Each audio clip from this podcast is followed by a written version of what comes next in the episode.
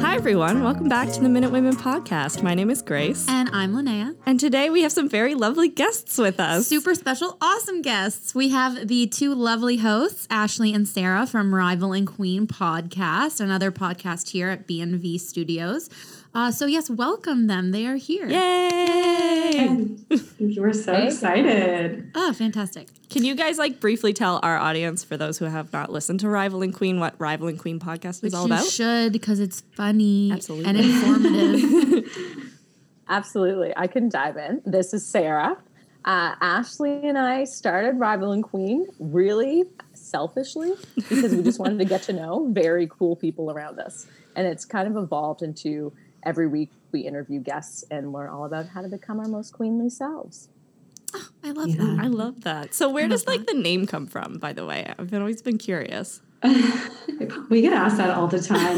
and it's honestly not a very exciting story, but I had had that name for a different business years and years ago. And when Sarah and I were developing kind of rival and queen Years and before years. it was called Ashley that, Ashley looks about 25. So like years and years makes it sound yes. So Yeah, 10 years probably at least. And uh, I just told her this random name that I had for a business back then. And she was like, I love it. And then we just went with it. The dot coms were available, the social handles were all available. And Love that. like Sarah just kind of said, that we've kind of taken the life of what the name is into what we wanted the podcast to be just Yeah. naturally, which is kind of like taking on those things and becoming our best selves, which is Our Right. most queenly selves. Queen. yes. Love that. Because, yeah, whenever I heard the name, I was like, I wonder if there's like a backstory where they used to like beef all the time Yeah. and they were like arch nemesis and now they're like queens, Queens, together. yeah. and that, and that that would be that would be amazing. That's a good thought. And also just like what it's like to be other than Sarah and I. Like who else is out there? What it's like to be them? What are their Yeah. stories? Like Sarah and I just want to know what it's like to be other people and in other careers. So we're That's having so much awesome. That's so fun. cool. I love that. That's awesome. Yeah. Well, I also love that you guys came up with that idea for the name because I feel like so because of the name, I feel like so many people come up with their own backstories and I kind of just love hearing them. Yeah, it's grace. It was it was all grace. It's all everything is grace. Um, but uh, but it's because I just don't have a life outside this podcast. like I live and breathe this podcast. Yeah, she's an academic who who right now is unemployed. So Yeah. so this is her baby. That's all I got. um, but uh, yeah, it's been yeah the best experience for sure. so, do you guys have a favorite Heritage Minute? Yeah, Oh my gosh. Sarah does. I think excited. we all. I love the Molly Johnson one when the Irish Yes. orphan. Don't we so all? good, so good. don't we all? Irish orphans. Ugh. hilarious tidbit. So we we've done that episode and we made fun of it because the last little girl, it's like she just kind of mumbles, like they're all saying their names and then she's like, "Meh, meh, meh, meh, meh," but you don't know what she says. But I looked at the IMDb page and it's just like smallest orphan. It doesn't have her name. and I was like, oh, that's so funny. So yeah, she's just smallest orphan. I think the closed captioning puts her name as like Kathleen Ryan, but it's like Yeah. that's not what she says. No, that's not what she says. So that is definitely a very solid choice. That is a great choice. Yeah. It's Are so you Mm. interesting. Some of them are so disturbing too when you think back to them. Like, yeah. did this really happen? This Oh, Yeah. is terrible. I or know. like you just think like who thought of this was a good idea to like produce this and like put it out Yeah. to the public Yep.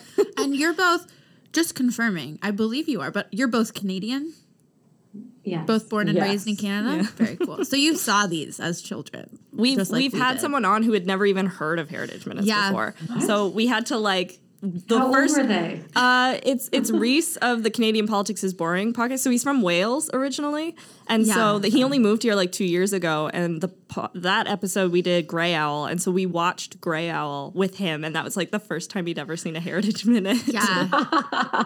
yeah, he popped we we popped his heritage minute sherry. Yeah. So, but uh yeah, but uh what are we doing today, Grace? I don't know. Wait, uh, so I- I'm just like you. What?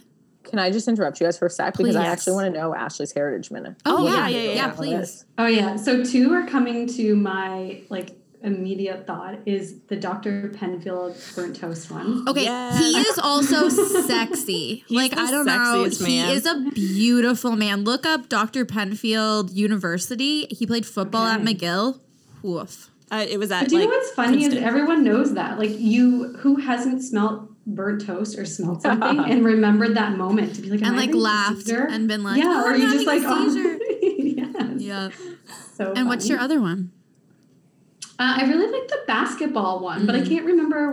You know, when they Mm. Naismith, put the hole yeah. in the basket. Yeah, I like that. that a one's good definitely one. iconic. Super iconic. Yeah. I would say it's yeah one of the most one of the ones people would definitely rattle off first on their Yeah, list of heritage for sure. moments.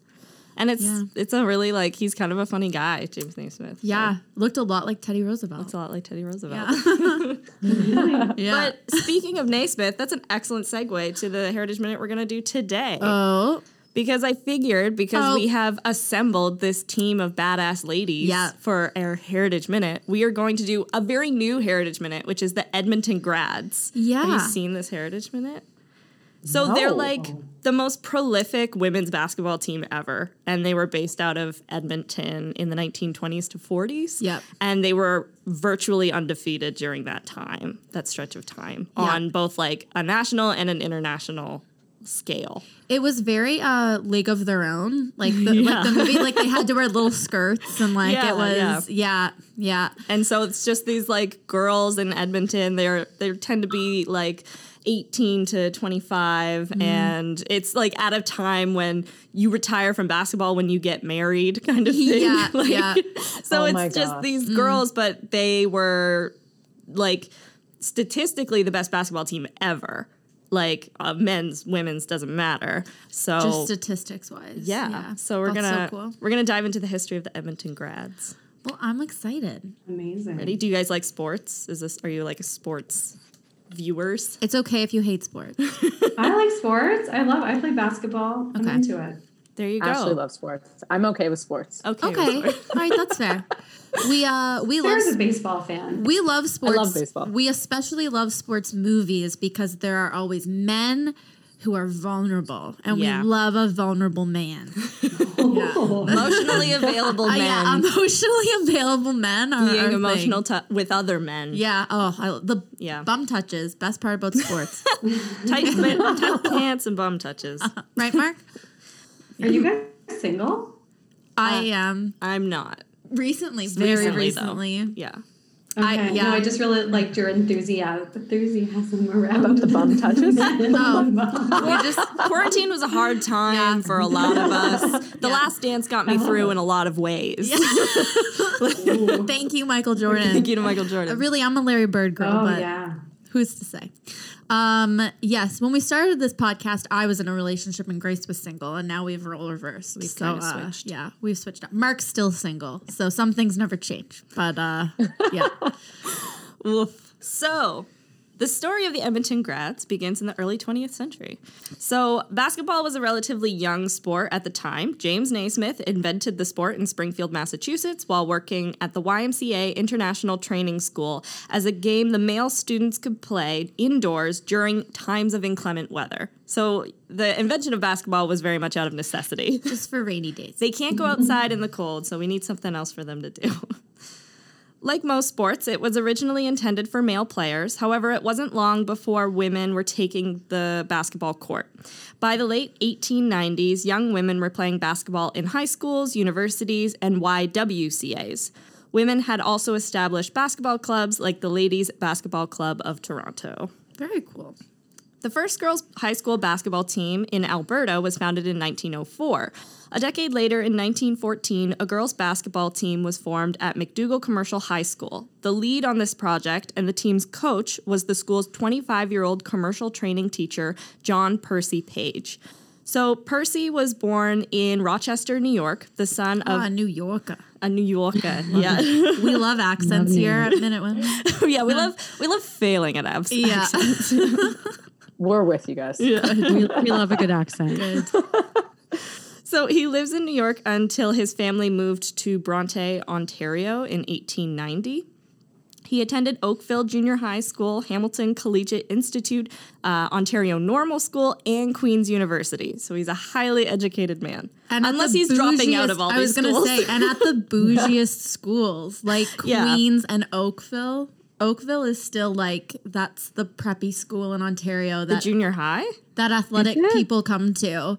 Uh, yeah, from so there's now an Oakville. So Oakville's a place, and so there's Yeah. now like a high school, and so most Oh, okay. of uh, the Ontario folks who came to Acadia to play sports went to Oakville.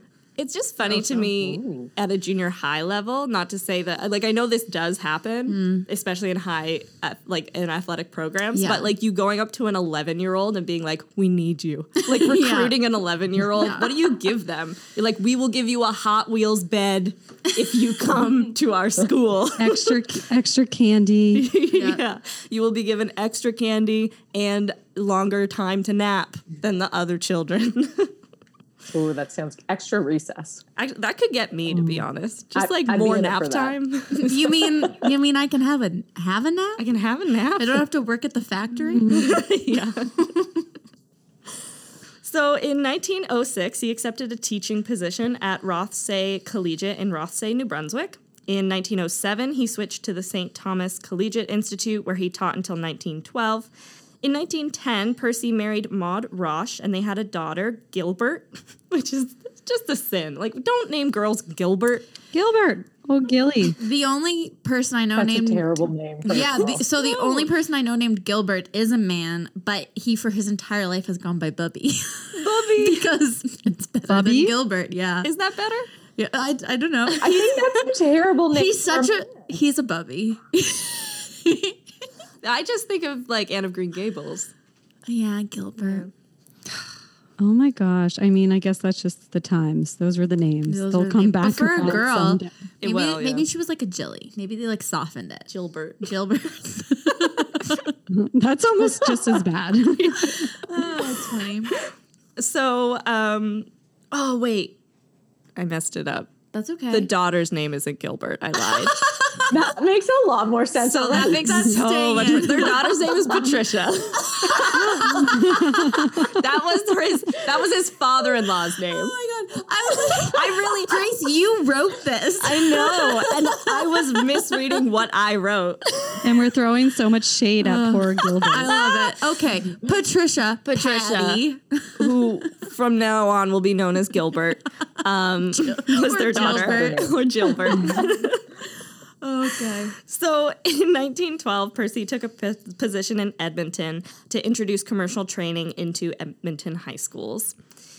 When Percy decided to organize basketball teams for the school, his teaching assistant chose to coach the boys' team, so Percy was left to coach the girls' team. Um, despite only having a basic knowledge of basketball, Percy improved his understanding of the sport through study.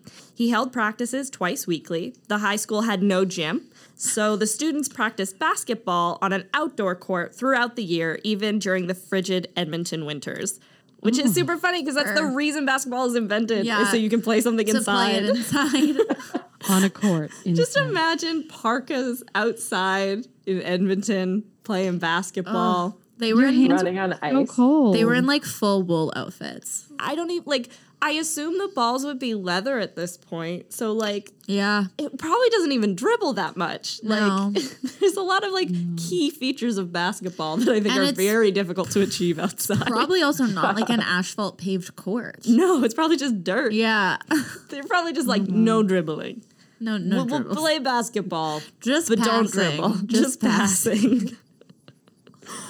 and also, you know when you get a ball in the hand the wrong way, it kind of hits your finger or you Yeah. catch it not Oh my perfectly. gosh, yeah. Like it Yeah. kind of hurts. So imagine if your hands were frozen. Yeah. Yeah. Oh. Like You know what? That's that's a true. Can- those are true Canadians right Yeah. there playing basketball all year round. Yeah. they're they're national heroes. Yeah. Well, that's why the boys had to play in the gym because they couldn't possibly play outside in those frigid Edmonton winters. yeah. So funny. so all the girls on Percy's teams were in the senior year of high school. So by mid 1915, they were all set to graduate.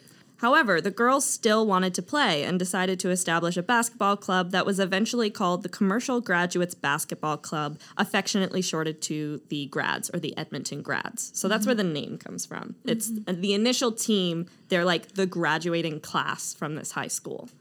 right. The girls Very nice. convinced Percy to remain their coach. Members of the club were largely recruited from the McDougall High School, but also from other business and technical schools. Percy decided um, that he was going to establish a feeder system to train and recruit his new players. Promising high school students would be invited to join the secondary team called the Gradettes, and then the best Gradettes would be promoted to the grads whenever a space would open up. So, like, he goes from not being that interested in basketball, Basketball. to setting up a whole feeder system to Yeah. support his amateur women's he basketball doesn't. team. He doesn't have a team. He has a. He is like, I, I guess like an institution of basketball. Yeah, like Yeah. he he establishes this whole system to make sure that it's sustainable, Yeah. Um, it's a business. which is like nice. I, he's totally like he's such a dad figure in my brain. Yeah? Like he's like he goes from having no interest in it to like fully throwing himself into it. it's his whole life. It's all consuming. Do we know if Patty ever played basketball? Good question. Is this I don't his know. vision for her? I don't know. I don't know if she did. Mm. I have a feeling, given his level of education, she wouldn't have gone to a commercial high.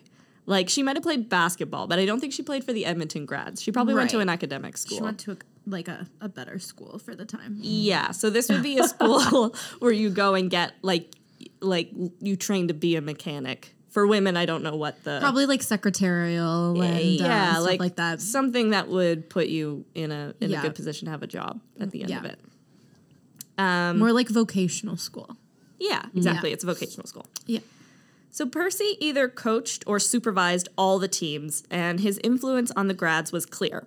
Quote, you must play basketball, think basketball, and dream basketball. That was his mantra. That basketball was like a basketball to me. That's uh that's from uh, Basketball Jones, Mark. Do you know that? Basketball Jones, Chris Rock. Okay. Mark Yes, Mark knows he what does. I'm talking about. That's a very good quote, and that that is Chris, that is it's this kind of his- song he's singing about how much he loves basketball. and he's like, I love that basketball. That basketball was like a basketball to me. I like that. oh, it's funny. So the grads continued to practice twice a week, usually on Mondays and Thursdays, and they would do this from September to June.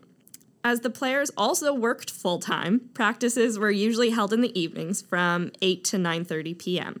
The grads and gradettes usually practiced together, either working on drills or uh, simulating game situations. Percy and his assistant coaches emphasized accuracy and teamwork. Consequently, the grads were known for their short passing game. After the grads switched to playing men's rules in 1923, they also practiced against the boy grads in the lead up to big games. That's cool. yeah. So women's rules, I think the only difference is you play with six people on the court instead of five. Right. Oh, Oh, and it Oh, I used never knew that. and me women's either. the women's rules uh the foul line is different. Yeah. I don't know like at this era. Like, Right. women's basketball today you play with five people. Yeah. But like during this era of it anyways, you would have six people on the court. Yeah. Percy expected discipline, sportsmanship, and ladylike behavior from his players, although he did not require adherence to a specific code of conduct. Um, his slogan was ladies first, basketball players second. So it, Okay, okay. I, I don't know how I feel about that. it's, I will say it's not said in a misogynistic way. It's meant like, like i- if you're not being a good person, you're not Right. going to be allowed on the team. Right, okay. So it, it is very much like you have to be respectable in public. You have to be like nice to your Right. opponents. but did they say this to the guys? Do you think you have to be a gentleman first and then a basketball player second? they're not his team. Yeah, they're so not I don't his know. teams. This is how That's he runs his true. teams. I But feel yeah. like that wasn't the era. I think you're pushing the wishes for the 1920s. yeah. Potentially, though, I Mm-hmm. do think like a lot of sports clubs during this time they're viewed as ways to distinguish yourself from lower classes. And Right. so they like if you have the finances to be a part of these clubs and associations, then there would be a very strict code of conduct that you have to follow Yeah. because it signals to the rest of the group that you're on the inside. Kind of like a you country know- club. Yeah, exactly. Yeah. Like you know you're not supposed to wear white after Labor Day. That means like you're one of Yeah. us. You know the like the secret rules that we have. Yeah. Um and so I don't think it's until sports becomes like this huge profit machine Yeah. that you start to see people being like, "Oh, actually we don't care about class. We don't care about race. We don't Yeah. care about this stuff. We just want people who are really really good." Yeah. Um Which really didn't become a huge breakthrough until like the 60s. Oh yeah, like Yeah. yeah. So 50s, 60s, like 1950s, 1960s, when people were breaking color barriers. And yeah. it was. Yeah. So I don't know if it's a good thing, but I don't think it's necessarily misogynistic. Okay. it's not Fair. And inherently it's kind misogynistic. of when you think about hockey, my brother played growing up, my husband coaches, and to a certain age, you always had to show up with like a tie on and a Yeah. shirt on, Yeah. and that was kind of like your exterior appearance as someone that was on this team. So I can understand kind of why they want to associate. I, th- I think some of the sporty like NBA dropped that; they don't have a dress code anymore. But I think the NHL They don't Yeah. have a dress code, but my high school did, and I believe still does. Like for all games, if you were a varsity player, you had to wear like dress. You had to wear formal wear. Um, the on game days at school that day. Yeah. interesting. And um, what was the We formal didn't wear Come in your like? come in your best blazer. Yeah, Yeah, I grew up no, in a boys small had to town. wear boys had to wear a shirt and tie, and uh, like very Wow. Coach Carter. Very Coach Carter. and uh, so all the hockey boys and all the basketball boys and then the girls we uh, just it had to be formal it was a bit more lax for girls um, but just like most girls just wear like dresses or like tights or Right. like but there were some some girls who would like wear like shirts and ties just right. So everyone in the school knew exactly who the people were that played sports. yeah yeah yeah it was and i went to a big high school yeah. yeah And I think it's also like in the high school setting, especially, it's the thing that like parents would allow their girls to go play basketball would be, oh, it's going to build character. Yeah. And I think that's the same for like men's sports as well, though maybe in a different way. Like, Mm. it's like, oh, they'll go do this, they'll be like disciplined and stuff. And then, you know, Yeah. they'll carry that with them the rest of their life, which is like, I don't know, the same reason people do sports today, yeah for sure except you just like being an idiot most of the time. yeah As they were respectable working women, Percy expected them to behave as such, dressing appropriately and avoiding smoking, drinking, and disreputable company. sex Yeah, you know, don't do it in public at least, which I am in agree with, Yeah. with Yeah. today. you know just like don't have sex in public Mark isn't fully in disagreement. Apparently, we gotta I mean, at least if you're going to, just make sure no one can see you. right yeah, don't do it in downtown Edmonton Yeah. Or yeah, on the Or in front basketball of your court. basketball court. or on the basketball court. Yeah, keep it to the bedroom. I mean, these people, they're pretty young. Like, Yeah, Yeah. they're like eighteen to twenty-five. Yeah. So, you know, mixed bag. guess. Mixed bag of nuts. Percy and his wife Maud, who acted as team chaperone, formed a family with the players, and most of the players would refer to Percy as Papa Page. Oh my god. He's really stepping into the dad role. Yeah, definitely. Mm. I love that. This closeness may have helped to explain both the team's success and the fact that there was so little turnover of players. Mm. So the team really succeeds because there's such a continuity and the girls come back every year. Right. Uh, players generally resigned from the team when they got married, although not all of them did.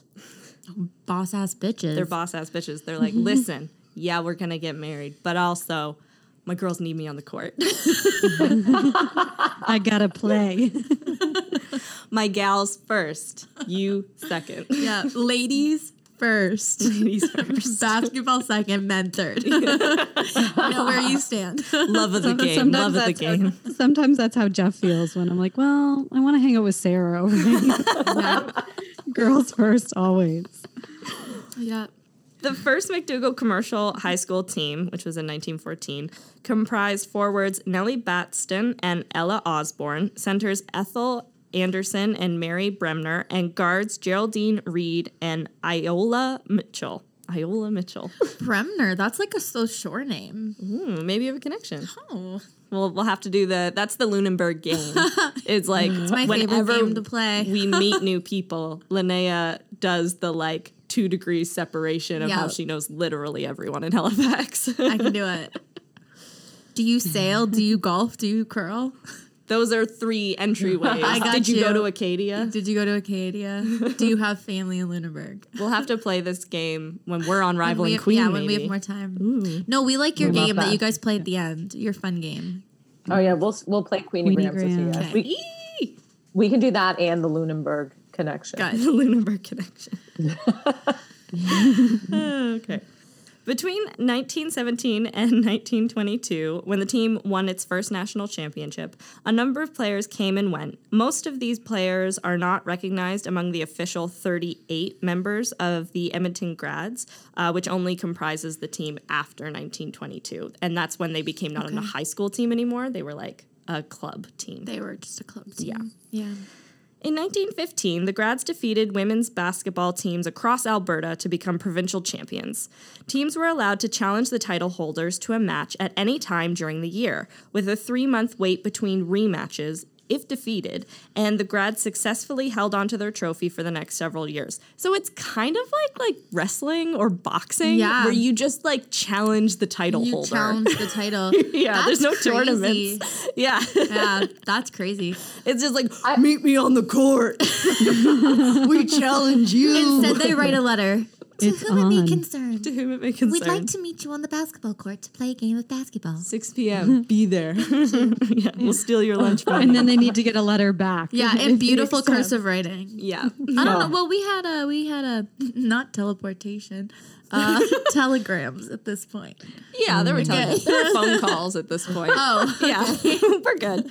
Do we know how many teams there were in Alberta? Uh, I I don't know how many teams there would have been across Alberta. I can't imagine that many. I wouldn't I'm imagine. just curious about how many challenges there are every year.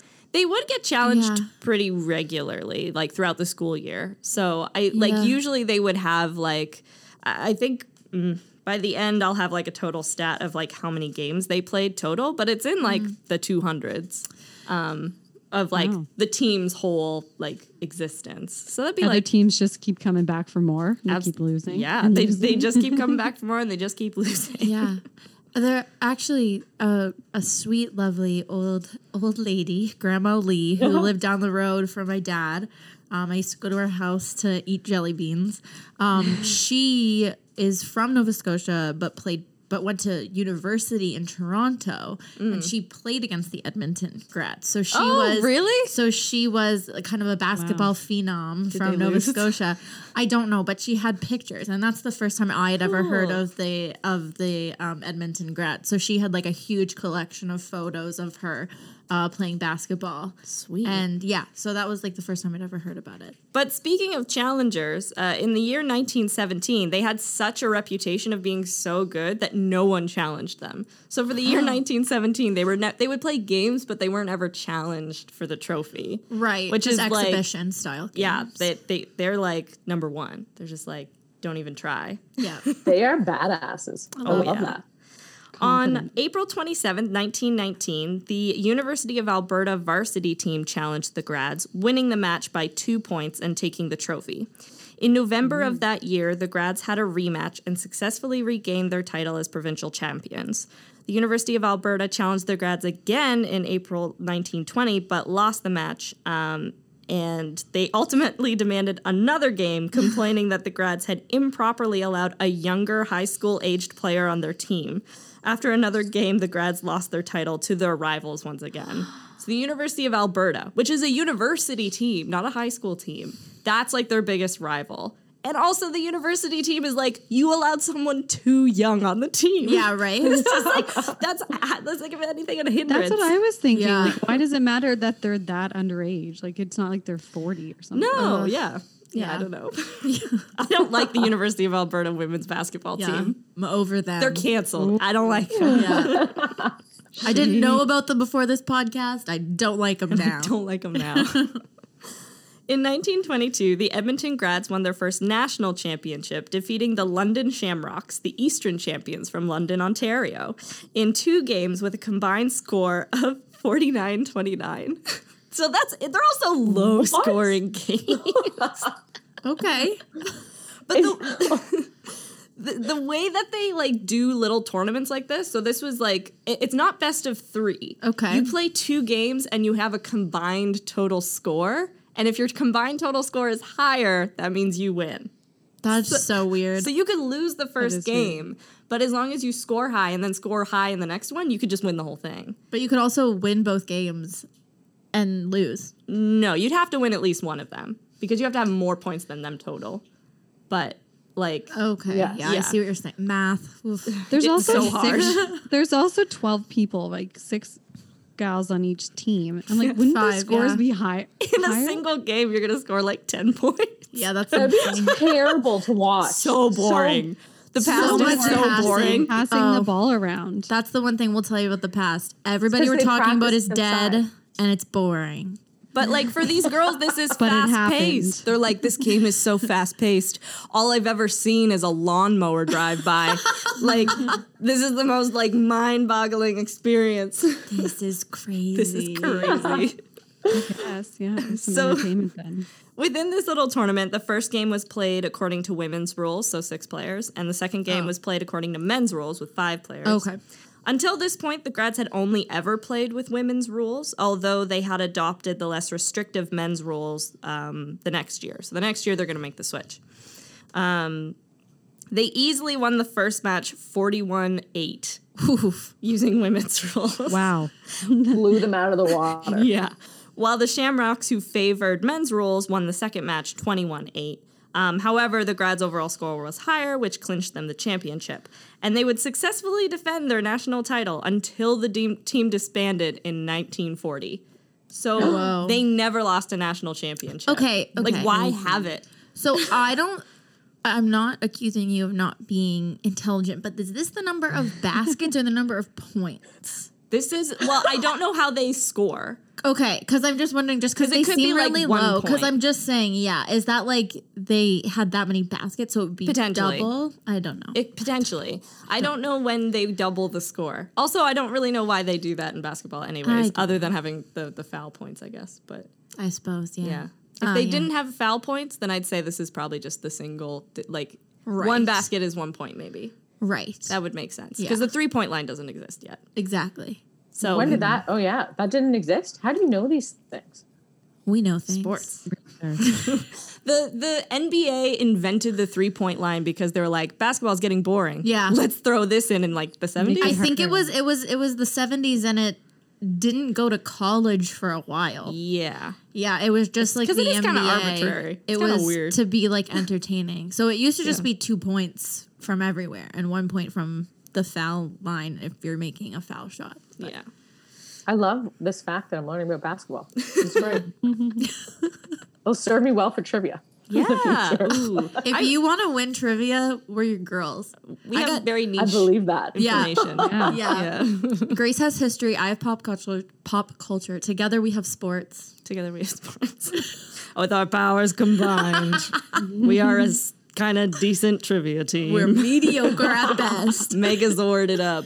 We'll have a trivia team. Sarah and I probably know a lot of other random facts, but when it comes to history, Excellent. you guys, You yeah. guys would. It's not me. I know nothing. I am a community development major. Whatever that is. I, I have none, so no degrees. Whatever. We're all smart people in this room. Let's. I'm let's very bad at trivia though, so don't ever recruit me. So a year after winning their first national championship, the grads competed for the first Underwood Trophy, which was like the world championship competition um, between American and Canadian teams, because those are the only places at the time with teams. their opponents, the Cleveland Favorite Knits. What? I don't What? know. I What? have, I have no Favorite idea. knits? I have no idea. This is my Like your favorite. knit. favorite knit. yes, Yeah, I yes, with a think K. so. Yeah, Yeah. What does that K-N-I-T. mean? I guess it's like, yeah, your favorite sweater. So I, I guess like the thing that makes them different is that they wear shorts. So like the Cleveland favorite knits, they wear shorts and jerseys, whereas the grads they still wear skirts, like a They kilt still wear situation. Squirts. And like this is what the Heritage Minute is about. So the, the Heritage Minute that it takes place during this game. So this is their moment. um, so the favorite knits when they show up, they're already wearing shorts that says World Champs on them. Which no no no no no. No. You don't you don't do that to the Excuse Edmonton me? grads. Excuse me? I know like the gall. Who do these brave. ladies think that they are? I so like this when I read that, like I'm a huge New England Patriots fan. And in uh, 2003, they went, they played, or I think it's 2004, wh- whatever. They played the Eastern Conference Championship or the, the um, American League Championship against the uh, Steelers. And the Steelers had already like packed their bags. They had like already like organized all their bags so they could just leave immediately and go to like Orlando where the Super Bowl was. Yeah. And they were like, "Oh no, you don't you don't do that."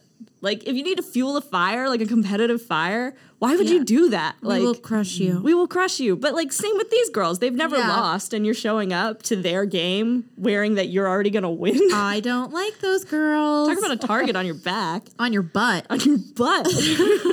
I don't know if they'd allow that in the 1920s to Yeah, have I like don't know. Gucci written on your butt. It was probably no, no, only Gucci. They'd allow anything else, just not Gucci. Juicy, juicy, velour Oh, tracksuits. juicy sweatsuits. This confidence was misplaced, however. the Edmonton grads played two games against the Cleveland team, defeating them with a combined score of 53 33. Over the next 17 years, the grads defeated their uh, title against numerous challengers, winning most of their matches. In their 25th and final season, they received the Underwood International Trophy as a permanent possession. They were so dominant that when the team retired, they were just like, just, just have it. like, That's like the Blue Nose. They ended up just like basically when fishing schooners like stopped being a thing and trawlers Yeah. were all that was used. They just like gave the Blue Nose all the trophies and we're like, you can just have just keep them, just keep them, yeah. I mean, it would be weird for any other team where it's just like, oh, wow, did you win this trophy? It's like, not very much, as you can see on these plaques that we have. It mostly says Edmonton grads but they just they just let us keep them. as a reminder. That we're losers. Just remember us. That's funny. The grads retained their amateur status to make sure they would be eligible for the Olympics if basketball was made an official sport of the Olympics. So they never want to go pro because they really want to go to the Olympics, Oh, I which I love think is really sweet. That's so sweet. In 1924, the grads were invited to play at the Summer Olympics in Paris. They won every game, defeating women's teams from Paris, Roubaix, Strasbourg, and Lille with an average score of 60 to 10. Sugar. Damn, they were Now- like yeah, this is big Amazing. time. Girls are yeah. fire. After their final match, the team traveled through Europe on holiday. That was fun. Percy and two of his players, Winnie Martin and Daisy Johnson, returned to Paris for the third Congress of the Fédération Sportive Féminine Internationale. Uh, the Federation formally admitted Canada as a member and declared the grads world basketball champions, permitting the team to hold the title until the next World Games. So cool. So they were just like, basketball isn't, it's just an exhibition sport during this time at the Olympics, but they were so good that they were like, yeah, you guys, you did it. Good job. Winners. By committee, we've decided you're the best. We just think you're really good. and we're not gonna argue that you're really good. Sports were so bureaucratic during this period of time. Oh, sports are still bureaucratic. Totally. Returning home as world champions, the grads gained new sponsors and financial support in Canada. Percy secured the Edmonton Arena as a permanent home venue for the team. Although the grads were hopeful of returning to Europe for the Women's World Games in 1926, basketball was not included in that year's event, and the grads remained in North America to compete against Canadian and American teams. Over the next two years, the grads advocated for the inclusion of basketball, both men's and women's, as a sport in the 1928 Summer Olympics. Despite the support from the Canadian Olympic Committee, this request was denied by the International Olympic Committee, and basketball did not receive a place on the program. However, the Fédération Sportive Féminine Internationale had organized a European women's basketball tour in cooperation with the Olympics, and the Federation invited the grads to travel to Amsterdam, Netherlands, to defend their world title. Which is also like, these are just like girls from Edmonton. Pretty big deal. Like, you know, like most of them went to this, like, yeah, like vocational high school. And Yeah. you got to imagine that this is like the chance of a lifetime to just like travel around Europe That's cool. on I don't know if they're paying their way or not, but I imagine like they get help to like do all this stuff. Oh yeah, you'd assume. You and all your best hope buddies so. get to travel through Europe. You and your gals. Gal pals, Ugh. girls vacation. and crush all the other teams. yeah, like Yeah. I gotta imagine for them, that it's like, oh, these European teams, pff, afterthought, Like, Right? I'm going to Amsterdam. I'm gonna go see whatever. picturing them in little summer dresses on like little bicycles, yeah, just in Europe. Yeah. They're probably like, "Where's Edmonton?" Yeah. yeah. It's just like, where are you guys from? They're like Canada, but Edmonton. Canada, it's Hmm. far. Yeah, you guys ride on polar bears, right? Yeah, yeah. Basketball on the backs of polar bears. it's like polo, where you ride the horse, but it's Yes. basketball and it's on polar bears. But the nets are actually just m- moose. and then there's a moose, there's a moose with a net on its like antlers, and it runs around. That's why they had to do it outside. Yeah. 'Cause you can't bring moose inside the gym. No, you can't. Oh It's danger. So uh, the the grads succeed in defending their world title, so they're world champions again in 1928. Um, they played nine matches and they won every match, beating most teams by 60 or 70 points. so it's like not even a competition. Um, and then they finished their tour by defeating the French champions, uh, 46 to 14. In addition to dominating their sport in North America, the grads took the best uh, European teams, ultimately defeating challengers in Paris, London, Amsterdam, and Berlin. The grads swept four consecutive Olympic Games, so they would also return in 32 and 36 and win all of That's those. awesome. And I didn't know that. that they were like, Like, Olymp- that they were that good. yeah, like, they're not official Olympic medals, so they're Right. not like recognized as such. But in a lot of ways, they're like Right. some of the first female Canadian Olympic champions. I Yeah, think they might be if you include it. At that level, for sure. Like to the first female champions, like at that high of a level, yeah. yeah, I don't know what Canada Canada's first Olympic gold for a woman is, but I, if if you included this, I think this is it potentially. Yeah. Um, Yeah. I'd assume We'd like have to I'd figure that assume out. it's a winter sport. I'd assume like skiing or something.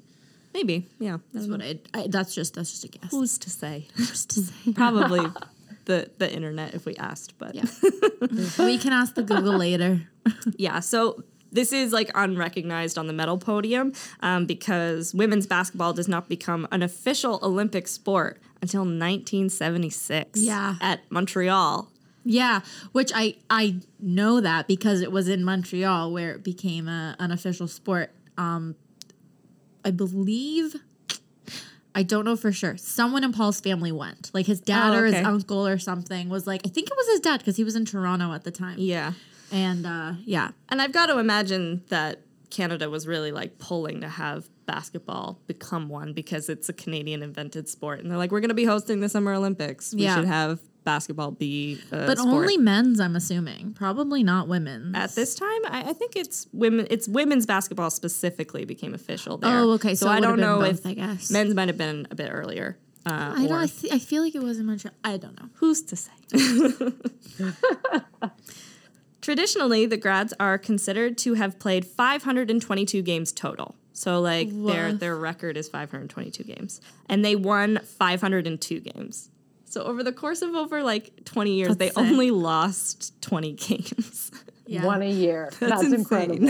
it's insane. Um, that is crazy. However, these numbers have been challenged. So the author of The Grads Are Playing Tonight, M. Ann Holland, or Hall, excuse me, um, she wrote this book, and according to her, the grads played over 400 games during the 25 years as a team, losing 20. She explains that the higher number of fo- 522 includes games played by the McDonald commercial junior and senior high teams. So she, so traditionally, Oh. because there was a feeder system and they do kind of like one just transitions and becomes the next, they Right. combine the records of all these games. Almost like you're considering the specific players, like who played for Yeah. the Edmonton Grads. Yeah, okay. yeah. So that makes sense. in her perspective, though, as a club, they only played around 400 games. That being Right. said, they still only lost 20 games. Like that's accurate. Which is wild.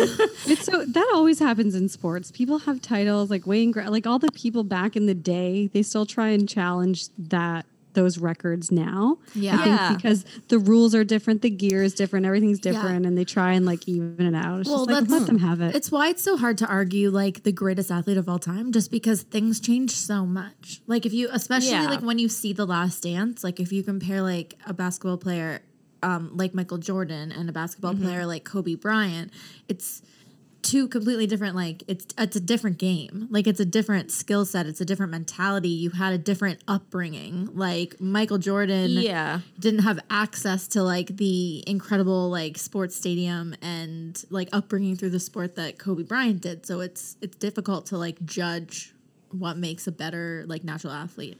Yeah, and I think with the grads especially, they're not only like establishing what it takes to be a great basketball player, they're also simultaneously having to like fight as women to say that like sporting is legitimate. Like Yeah. our record and our participation in this sport is just as impressive as anyone else's. It's not just cuz we're women that this was Right. like easy for us. Like we're the only women trying. Yeah. So that means it was like a really easy thing for us to do. Yeah. Like I think the fact like the sheer quantity of games they played Mm. shows how many challengers they had. Right. And like that so many like women's and men's teams really stand on their shoulders of like Well, you can make this a and I- legitimate sport. I would argue that it's probably one of those things where even when they were playing teams in Europe and they were playing teams in the States, you know, you're all kind of this first group of people doing this. Like, Mm-hmm. that's got to be a pretty cool feeling. Yeah. Like, to be the first group of women who are like breaking this barrier. It's cool. Like the only thing I can compare it to is like like I remember when like Sean White was really cool. Yeah. For like snowboarding and stuff. Like I've got to imagine that like basketball to a, a huge like a generation of people was like, why are these people taking this thing so seriously? Yeah. But it's like having like skateboarding or like snowboarding Yeah. added to the Olympics. It's like very like Yeah. validating, but also like wow, it's like insanely impressive like Yeah. what these guys are doing. Oh, 100%. they had it worse in sometimes. Come on. Yeah. Yeah, absolutely. Like Oh, watch the movie A League of Their Own. The road rash they get I from. have seen that. Oh, like the butt scrapes they get from wearing those skirts. Imagine the floor burn. The floor burn. Absolutely. Like, yeah. oh my god. And today they've got sleeves on and leg sleeves on. Like they are scared of that. They are scared of that hardwood floor. These Yeah. ladies were in little skirts. Little Ouch. In 1940, the Edmonton grads uh, they disbanded. So Why? Like no one ever defeats them, but they disband as a team. Uh, there are several reasons for this decision, Linnea, I don't like it. which included losing their arena. So they lost their venue, which had been taken over by the government for the Air Force Commonwealth Training Program. so we have now entered World War II. Oh, Ugh. Everything has to be diverted I get for the it. home front. Wartime conditions made travel difficult and led to the cancellation of many competitions in Canada, the United States, and in Europe. Moreover, there were few teams good enough to compete with the grads. Finally, attendance at games had declined, and in 1940, Percy was elected to provincial government. So Percy is also like, I'm moving on, guys. I'm moving on, ladies. I have I have other hopes, wishes, dreams. All good things must come to an end. Yeah. Yeah. I need to father other people, you know? Like, I And need to they're- be a they're dad to ending so many. Like I get it. It wasn't like they had this prolific struggle, and it's like they never won, and he was just like, oh, "I gotta go." Like, Yeah, they're it's like- "You've, I've, I've taught you all I can." Yeah, they're pulling a Barry Sanders. They're like top of their Yeah, game, and they're yeah. like, we're going to go out, Yeah. guys. Yeah. Yeah. I like that going out on top. Yeah, Yeah. going out on top. Percy would wind up serving in the Alberta legislature from 1914 to, or 40, excuse me, till 1959, and then he became the lieutenant governor of Alberta from 1959 to up. 1966. So he goes and has this like really big pro- political career. I like that guy. yeah, he's cool. In 1961, he was Papa, made Papa Purse. Papa Papa Page. Oh, Papa Page. right. In 1961, he was made a Knight of Grace of the most venerable venerable order of the Hospital of St. John of Jerusalem. the more letters, the more important it is. That's the longest title I've ever heard in my life. That's of Jerusalem. Is Of he, is he Jerusalem. Jewish? I don't don't, think so. understand. he is from, he's from New York, maybe. He's from- I don't know. He's a New Yorker. Jewish. New York. Could be Jewish. I don't know. Also in 1961, he was awarded an honorary Doctor of Law degree from the University of Alberta, their rival. They like they like bow down. Give him Papa Page. Papa Page, Papa Page. the J. Percy Page School in Edmonton is also named in his honor. So there's now like a school there for him, named That's after him. cool.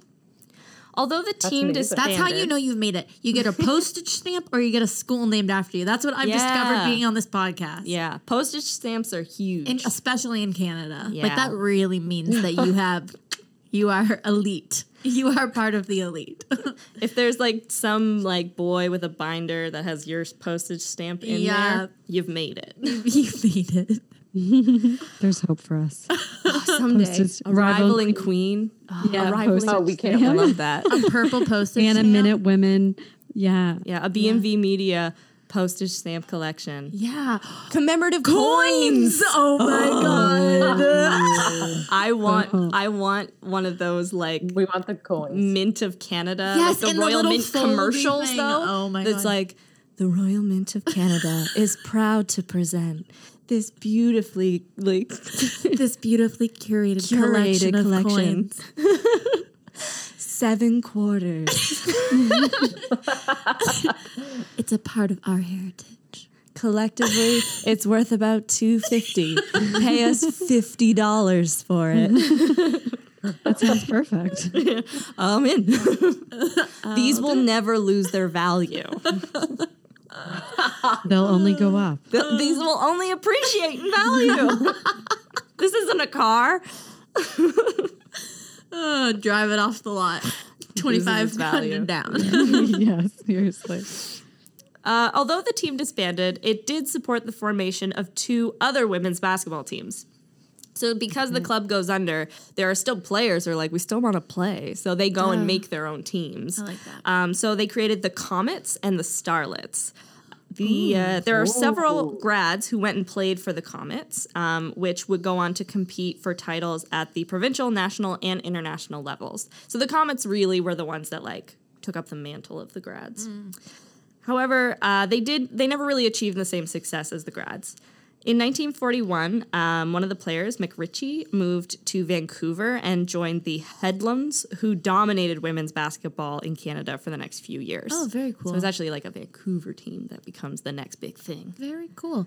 As the most successful women's basketball team of the early 20th century, the Edmonton grads made news headlines across North America and as far away as Hong Kong and the Philippines. You don't say. You don't say. Their success had a strong impact on public attitudes towards female athletes, making it more socially acceptable for women to play sports.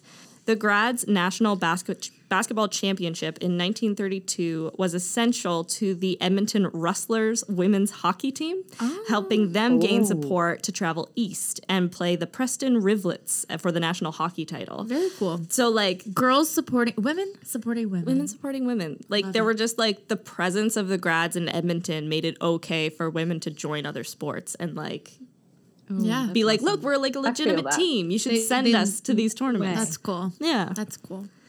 When the Canadian press polled sportscasters and sports editors across the country in 1950, the grads were voted Canada's greatest basketball team of the first half of the 20th century. In 1976, the grad's success was designated as a National Historic Event. Two days later, Parks Canada dedicated a plaque to the team's honor. In 1983, Canada Basketball Hall of Fame inducted the entire roster of 38 players. That's so cool. In 1987, the National Film Board released a documentary about the team called Shooting Stars. Oh, that's cool. I love that. Let's That's watch cute. it. We should That's watch cute. it. Yeah. I know. I was just thinking, why haven't I seen this? In the late 1980s, the city of Edmonton established Edmonton Grads Park in Westmount, installing a permanent historical display. In Hear two- that, Mark? Westmount. Westmount. but not your Westmount. Not Mark's Westmount. In 1910, the Women's Basketball Hall of Fame in Knoxville, Tennessee commemorated the grads with an honorary plaque. In 2014, Canada Basketball launched its first Edmonton Grads International Classic event, named in honor of the grads. Taking place every two years, this event, event has pitted Canada's national basketball team against teams from Brazil, China, and Turkey.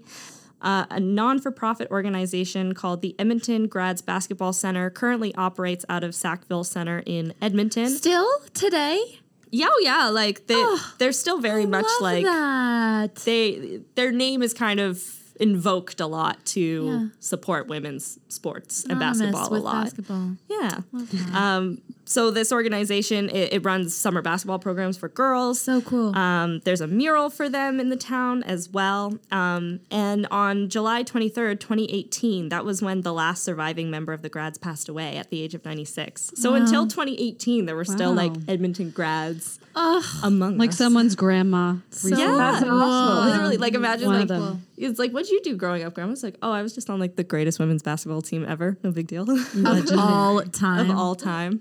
a trailblazer amazing. for all women. Yeah. Love that. Their fame and success are particularly significant given concerns at the time about women's involvement in sport. Although many historians consider the 1920s a golden age of women's sport, with the emergence of teams like the Grads and individual athletes like Fanny Bobby Rosenfield and Ethel Catherwood, some of Can- some Canadians disapproved of female athleticism. Percy's emphasis on ladylike Yeah. behavior reflected concern that sports were too strenuous for women and that vigorous physical activity could have negative physical or moral consequences on women. The team's rep- reputation for athletic excellence, but also ladylike behavior, helped promote the positive aspects of women's sporting endeavors and served as an inspiring example for the ve- many female athletes who would follow. So it's like his emphasis on ladylike behavior is kind of like a defense mechanism for the team. Yeah. Like he's like, these girls should play sport. Like it's not like I, I don't think it's like there was an option to be like the bad girls of sport. It's Right. like either you play sports or you just don't. And Yeah. so I think like him having that mantra was really like it protected them. It protected and them. let them have their team, which I think is really beautiful. I like Yeah. Um, and as a final note from our boy James Naismith, oh, he wrote a letter to the girls in No, he 1936. didn't. Shut up. He did. He reached out to them. He said, quote, you are not only an inspiration to basketball players throughout the world, but a model for all girls' teams. Your attitude and success have been a source of gratification to me in illustrating the possibilities of the game in the development of the highest type of womanhood. Aww. Yeah. Damn. What a poet. Cute. And that's the story of the Edmonton grads. I love it. Canadian basketball heroes. Yeah, I had like never heard of them really I had heard of them through your grandma, pre yeah, pre my not real grandma, my fake grandma. fake grandma. But uh yeah, I had heard of them, but uh that's that's so cool. Yeah, I love that. Thank you so much to Sarah and Ashley from Rival and Queen for joining us today. Oh it my made God. today's episode so special. It did. I've been so excited for this for this collaboration for this episode, and of course, naturally, Grace picked a perfect episode uh, to have the girls on for. So, uh, super happy about that. yeah. So, thank you, ladies, really so much for being here, and we can't wait to come onto your show and do another little collaboration. Yeah. So- so, do you guys want to you. like tell everybody where they can find you and where they can listen to Rival and Queen? Well, you can find us on where you can listen to any podcast, really, and on social media at Rival and Queen. And you can perfect. find our website at rivalandqueen.com. Yes. Everything's there. If you Thank you. find uh, Rival and Clean and there's lots and lots of purple, you found the girls. You found the girls. Yeah. Purple, purple is the name of the Yes. game. yeah, purple's my We are favorite go all color. in. So I love it. Amazing. I love it. Thank you guys. This was so much fun, and I learned so much. Oh, good. Well, yeah, we're thank so you happy. both for having us. yes, Hal- for those of um our listeners who don't know, uh, Halifax, uh, Nova Scotia has gone into a, another lockdown uh, because of COVID, and so the girls are joining us via distance tonight, which is a little bit sad because we were all going to be in the studio. But uh, it's Mm-hmm. better to stay safe.